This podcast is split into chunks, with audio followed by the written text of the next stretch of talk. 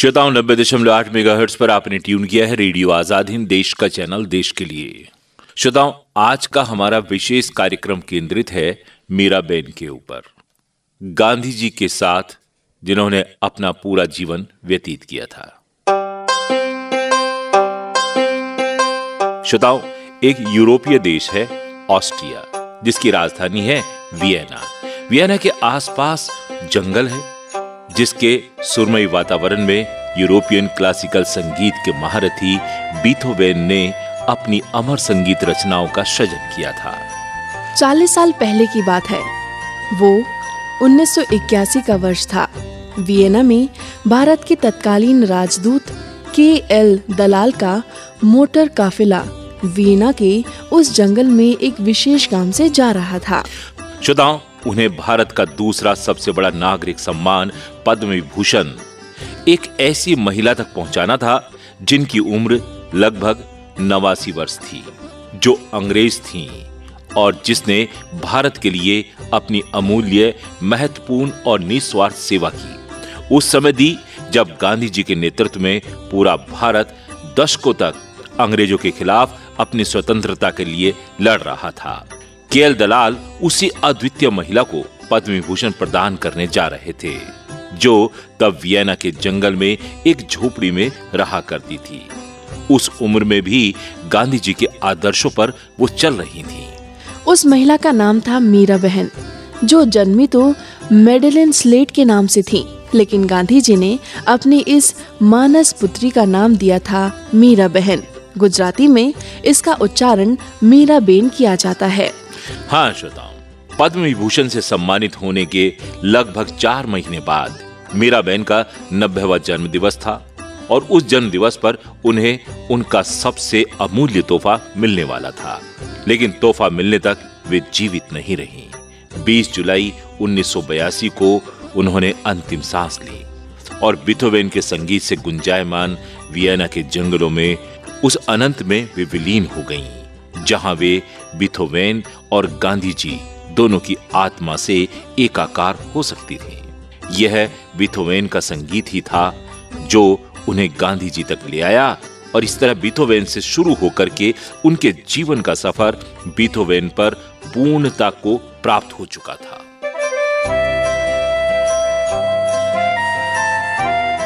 उनके जन्मदिन का वो तोहफा था, सर रिचर्ड एटनब्रो की प्रसिद्ध फ़िल्म गांधी, जिसमें मीरा बहन का किरदार निभाया गया था। गोल्डन जेम्स नामक अभिनेत्री ने ये फ़िल्म मीरा बेन की मृत्यु के मात्र चार महीने बाद प्रदर्शित हुई थी। श्रोताओं फ़िल्म की स्क्रिप्ट लिखते समय रिचर्ड एटनब्रो मीरा बेन से तीन बार वियना में जाकर के मिले थे। और जब कुछ समय के लिए वे इंग्लैंड में थीं, तो हर सप्ताह उनसे फ़ोन पर बातें हुआ करती थी। मीरा बेन इस फ़िल्म को लेकर के बहुत उत्साहित थी। जेराल्डिन जेम्स का फ़ोटो देख करके उन्होंने कहा था एकमात्र समस्या ये है कि मैं उस समय जितनी खूबसूरत थी आपने उससे बहुत ज़्यादा खूबसूरत अभिनेत्री को चुना है। श्रोताओं एटनब्रो ने उनसे पूछा था कि गांधी जी की भूमिका करने वाले अभिनेता में कौन कौन सी खासियत या कौन कौन सी विशेषताएँ होनी चाहिए? इस पर उन्होंने मुस्कुराते हुए जवाब दिया था। रिचर्ड उसे सचमुच में बहुत अच्छा अभिनेता होना चाहिए। श्रोताओं वर्ष 1982 की शुरुआत में उनकी दिल की बीमारी गंभीर होने लगी थी और जिसके कारण वे घर के अंदर ही रहने पर मजबूर हो गई थी। लेकिन उसके पहले चाहे कैसा भी मौसम हो, तेईस सालों तक उनके आसपास के गाँव के लोग उन्हें रोज खादी का सफ़ेद गाउन पहनने और चाय की पत्तियों के प्राकृतिक रंगों से रंगा, स्कार्फ बांधे, जंगल में दूर तक पैदल सैर करते हुए देखा करते थे। लेकिन उनमें से कुछ ही लोग उनसे बात करते थे, क्योंकि मीराबेन को तुच्छ बातें करना पसंद नहीं था। तब तक उन्हें पांचवा पेस में कर लग चुका था। लेकिन उन्होंने केमिकल युक्त उन पश्चिमी दवाइयों को लेने से इनकार कर दिया था। जिनसे उन्हें दर्द में राहत मिल सकती थी। हिमालय के रहने वाले रामेश्वर दत्त नाम के एक साधारण से शर्मीले भारतीय व्यक्ति ने तेईस सालों तक मीरा बेन की उसी तरह निस्वार्थ समर्पण के साथ सेवा की थी, जिसे कभी मीरा बेन ने भारत में रह करके बापू की की थी और अंतिम समय तक वे उनके साथ रहे थे। वियना के जंगल में आसपास के ग्रामीण आपस में कहते थे कि भाई भारत की इतनी महान महिला हमारे जंगल में एक झोपड़ी में रहती है। क्या यह सही है? ग्रामीणों की उत्सुकता के जवाब में रामेश्वर दत्त झुक करके, हाथ बढ़ा करके, विनम्रता से टूटी फूटी जर्मन भाषा में कहते थे, धन्यवाद। और लोगों के बीच मीरा बैन के वहाँ रहने का रहस्य उसी तरह बना रहता था। वीना के जंगल में उस झोपड़ी में रहते हुए अंतिम समय में भी बिथोवेन के जीवन पर एक किताब लिखती रही, जिसे उन्होंने अपनी मृत्यु के कुछ समय पहले पूरा कर लिया था। ये किताब उनकी मृत्यु के बाद उनकी एक दोस्त के प्रयासों से सन 1999 में प्रकाशित हुई, जिसका शीर्षक था, बीथोवेनस मिस्टिकल विजन. अपने जीवन के अंतिम समय तक वे गांधी जी के आदर्शों पर चलती रहीं। उन्होंने एकदम साधारण जीवन बिताया। वे रोज सिर्फ़ प्राकृतिक खाद्य पदार्थों का ही सेवन किया करती थी और ऐसी किसी भी मशीन या उपकरण का उपयोग नहीं करती थी, जिसके कारण शारीरिक मेहनत बच सके लेकिन इसका कारण पैसों की कमी नहीं था भारत के तत्कालीन प्रधानमंत्री को वे तब से जानती थी, जब वो बहुत बच्ची थीं। अपने अंतिम समय तक वियना में वे पत्रों के माध्यम से लगातार उनसे संपर्क में भी रहती थीं। इतना ही नहीं, वियना के संभ्रांत परिवारों की चार महिलाएँ बारी बारी रोज मीरा बहन से मिलने आती थी वो चारों मीरा बहन की मित्र थीं और उनके प्रति समर्पित भी थीं। जीवन के अंतिम हफ्तों में मीरा बहन अक्सर मृत्यु की बातें करती थीं। उन्हें मौत का बिल्कुल भी डर नहीं था, क्योंकि उन्हें विश्वास था कि वो फिर से जन्म लेंगी उन्होंने वियना के उसी जंगल में अपने प्राण त्यागने का निश्चय किया था जो बिथोवेन की अधिकांश संगीत रचनाओं का प्रेरणा स्रोत थी और इस बारे में वे कहती थी। मैंने इस जीवन में तीन जीवन जिए हैं। पहला जीवन बिथोवेन के साथ दूसरा गांधी जी के साथ और तीसरा फिर से बिथोवेन के साथ। श्रोताओं मीरा बेन का जन्म 22 नवंबर 1982 को इंग्लैंड के अति संभ्रांत परिवार और धनी परिवार में हुआ था। उनके पिता सर एडमंड स्लैड ब्रिटिश नौसेना के उच्च अधिकारी थे। बाद में वे कमांडर इन चीफ भी बन गए थे। लंबे समय तक उनके पिता घर से दूर रहने के कारण मैडलिन अपनी माँ और बड़ी बहन के साथ अपने नाना के घर पर ही रहती थी। जब बच्चे खिलौनों से खेलते थे, मैडलिन उनसे विरक्त रहती थी। आडंबर उन्हें बिल्कुल भी पसंद नहीं था। अपनी आत्मकथा, द स्प्रिट पिलग्रिमेंस में वे लिखती हैं। पाँच साल की उम्र से ही कभी किसी पंछी की आवाज़ या पेड़ों की सरसराहट मुझे कहीं दूर ले जाती थी। मैं किसी अज्ञात प्रेरणा के वशीभूत उस छुपे सत्य को खोजने, घोड़े की पीठ पर बैठ, अपने नाना के गाँव वाले विशाल घर से खेतों, जंगलों और नदियों के आसपास जाकर प्रकृति से अपना नाता जोड़ा करती थी। श्रोताओं, उनके किशोर अवस्था में उनके पिता परिवार के लिए प्लेयर पियानो लेकर के आए थे और इस पर मेडलिन ने सभी तरह का संगीत सुना, लेकिन उन्हें कुछ नहीं भाया, सिवाय एक संगीत रचना के। जिसे वे बार बार सुनती थी, और वो रचना थी बिथोवेन का सोनाटा ओपस। उससे वो इतनी अभिभूत हुई कि एक के बाद एक बिथोवेन की अनेक संगीत रचनाएँ उन्होंने खरीद लाई और अपनी आत्मकथा में भी लिखती हैं। जिस अज्ञात की अनुभूति मुझे प्रकृति के सानिध्य में महसूस होती थी वही अब मुझ तक एक दूसरे इंसान की आत्मा के ज़रिए पहुँच रही थी। मुझे उन रचनाओं में संगीत से आगे की चीज़ें सुनाई देती थी। उसके माध्यम से मेरा साक्षात्कार हो रहा था। उस संगीत के रचयिता की आत्मा से बिथोवेन की आत्मा से। तब पहली बार मैंने घुटने पर गिरकर ईश्वर से प्रार्थना की। मैं सौ साल देर से क्यों पैदा हुई? क्यों? अब आपने मेरा उस आत्मा से साक्षात्कार कराया और बीच में इतने सारे वर्षों का अंतर डाल दिया। और श्रोताओं, इसके बाद बिथोवेन और उनका संगीत मैडलिन की दुनिया बन गया। कंसर्ट ऑर्गेनाइजर बनकर के बिथोवेन के संगीत के कंसर्ट आयोजित करने लगी। उन्होंने बिथोवेन पर लिखी कई सारी पुस्तकें पढ़ डाली और जर्मनी में बिथोवेन के जन्म स्थल और समाधि के दर्शन भी किए उन्होंने। नोबल पुरस्कार प्राप्त लेखक रोमा रोला की बीथोवेन पर लिखी गई पुस्तक ने उसे रोमा रोला से मिलने के लिए प्रेरित किया।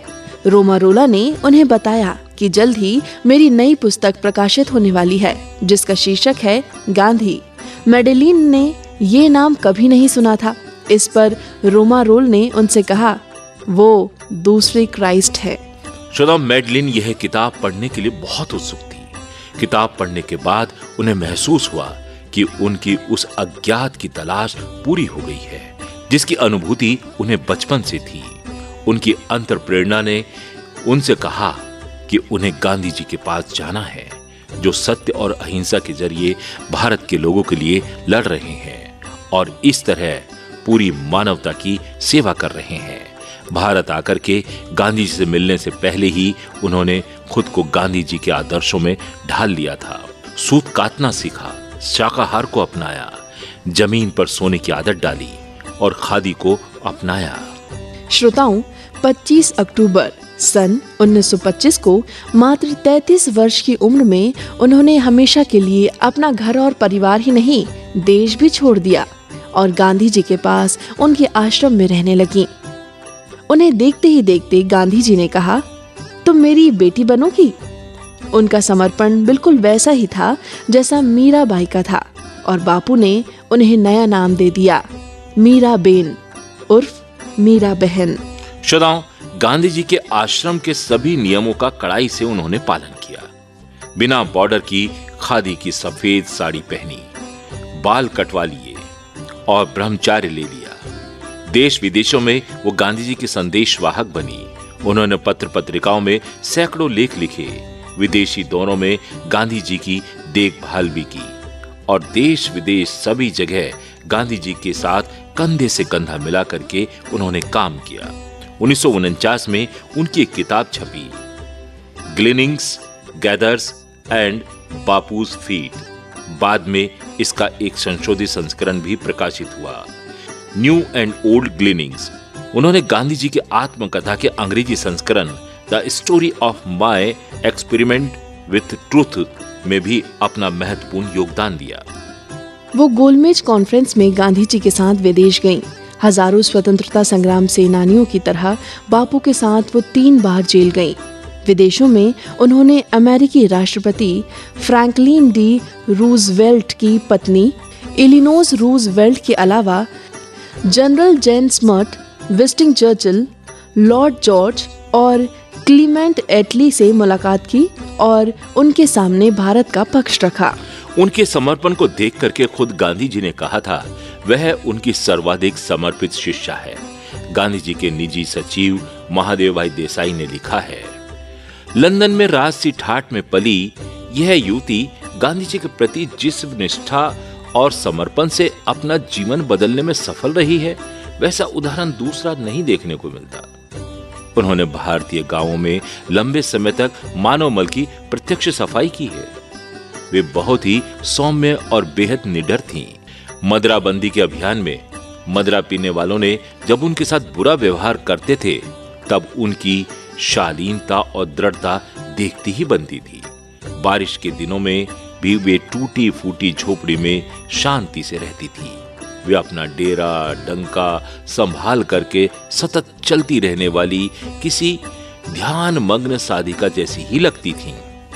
उन्होंने भारत में अपने जीवन के अमूल्य चौतीस साल बिताए वो हमारे स्वतंत्रता संघर्ष की सबसे महत्वपूर्ण घटनाओं की साक्षी ही नहीं, सहभागी भी बनी अंग्रेज़ होते हुए भी उन्होंने उसी ब्रिटिश सत्ता के खिलाफ भारत के स्वतंत्रता संग्राम में भाग लिया, जिसमें उनके पिता उच्च सेनाधिकारी थे। 1925 से 1944 तक, यानी लगभग 20 सालों तक, वे साबरमती और सेवाग्राम आश्रमों में रही। 1945 से उन्नीस सौ उनसठ तक, यानी 14 साल तक, वे उत्तर भारत के हिमालय के इलाकों में रही। वहाँ उन्होंने बापू से इजाज़त लेकर के स्वतंत्र रूप से काम किया। किसान आश्रम पशुलोक पक्षी कुंज और गोपाल आश्रम बनाए। बापू राज नाम से पत्रिका भी निकाली। 15 अगस्त 1947 को बापू की तरह ही वे भी जश्न से बहुत दूर थीं और गांधी जी की हत्या के समय भी वे हिमालय के आश्रम में ही थी। गांधी जी की असामयिक मृत्यु पर उन्होंने एक भी आँसू नहीं बहाया। गांधी जी के देह त्याग के बाद भी 11 सालों तक भारत में ही रहकर वो गांधी जी के आदर्शों और मूल्यों को साकार करने का अथक प्रयास करती रहीं। उन्नीस में उन्होंने कृष्ण मूर्ति गुप्ता को लिखा। मुझे एक अनजानी ताकत फिर से बुला रही है। मैं इसकी अनसुनी नहीं कर सकती हूँ। शायद आज के बाद भारत से ज़्यादा बापू के विचारों की ज़रूरत पश्चिम में है। श्रोताओं, अपनी इस मन स्थिति के बारे में वे अपनी आत्मकथा में लिखती हैं। बापू के जाने के बाद एक बेचैनी मुझे घेरे रहती थी। मैं फिर से रोमा रोला की दी हुई किताब पढ़ने लगी। इससे कोई चीज़ मेरे अंदर आंदोलित हो रही थी, कोई बुनियादी चीज़। मैंने आँखें बंद कर ली ये उस पुरुष की आवाज़ थी, जिसके संगीत से मैं तीस सालों से अलग पड़ गई थी। मैंने बिथोवेन की आत्मकथा की आवाज़ सुनी और उसके सानिध्य का अनुभव किया। उस संगीत में डूबकर मैंने अपनी आत्मा का साक्षात्कार किया।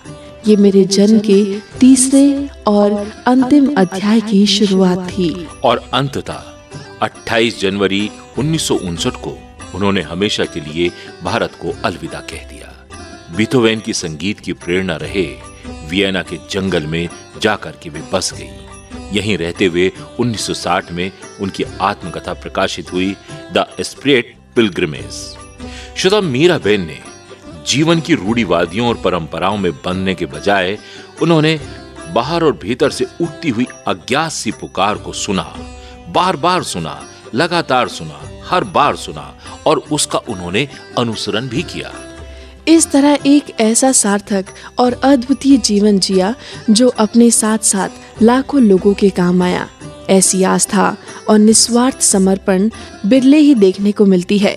जब कोई उन्हें मेडलिन कहकर पुकारता था, तब वो कहती थी मेरा नाम मीरा बहन है। मेडलिन स्लेट कौन है? मैं नहीं जानती। श्रोताओं, ऐसा ही समर्पण भाव था मीरा बेन का, जिन्होंने गांधी जी के विचारों को इस तरह आत्मसात कर लिया कि उनका जीवन ही पूरी तरह से बदल गया। हमें उम्मीद है कि आज का कार्यक्रम आपको पसंद आया होगा।